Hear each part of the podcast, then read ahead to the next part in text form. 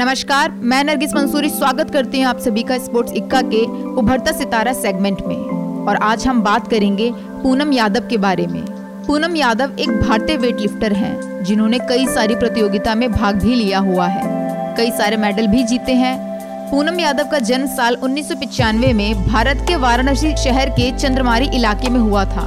पूनम ने अपने राज्य, यानी उत्तर प्रदेश के काशी विद्यापीठ से शिक्षा हासिल कर रखी है। वे विद्यापीठ वाराणसी में ही स्थित है।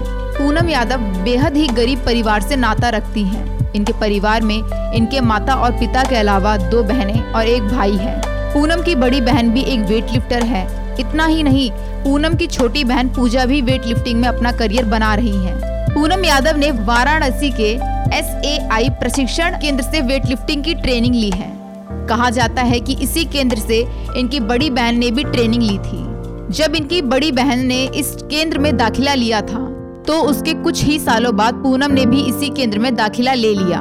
पूनम के बाद इनकी छोटी बहन पूजा ने भी इसी केंद्र से वेट लिफ्टिंग की ट्रेनिंग लेना शुरू कर दिया। और पूनम की कामयाबी के पीछे इनकी बड़ी बहन का काफ़ी योगदान है।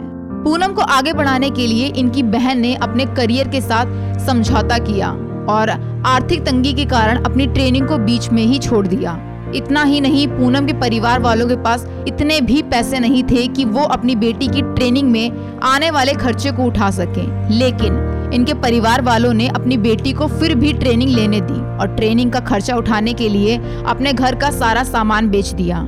पूनम ने साल 2004 में एशियाई जूनियर चैंपियनशिप में भाग लिया और अपना पहला अंतर्राष्ट्रीय पदक जीता था।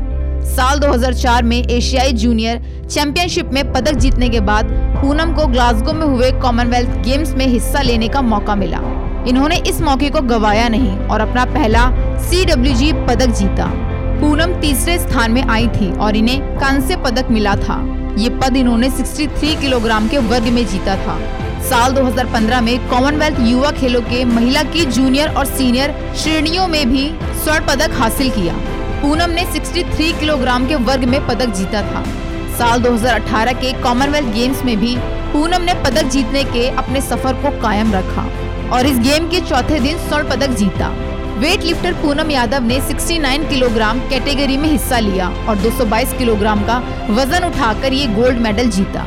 गोल्ड पदक जीतकर पूनम ने अपने परिवार वालों के साथ साथ अपने देश का नाम काफ़ी ऊँचा कर दिया। वहीं, जिस तरह से पूनम का अभी का प्रदर्शन रहा और उसको देखकर लगता है कि भारत के लिए अभी और भी वो पदक जीतेंगी।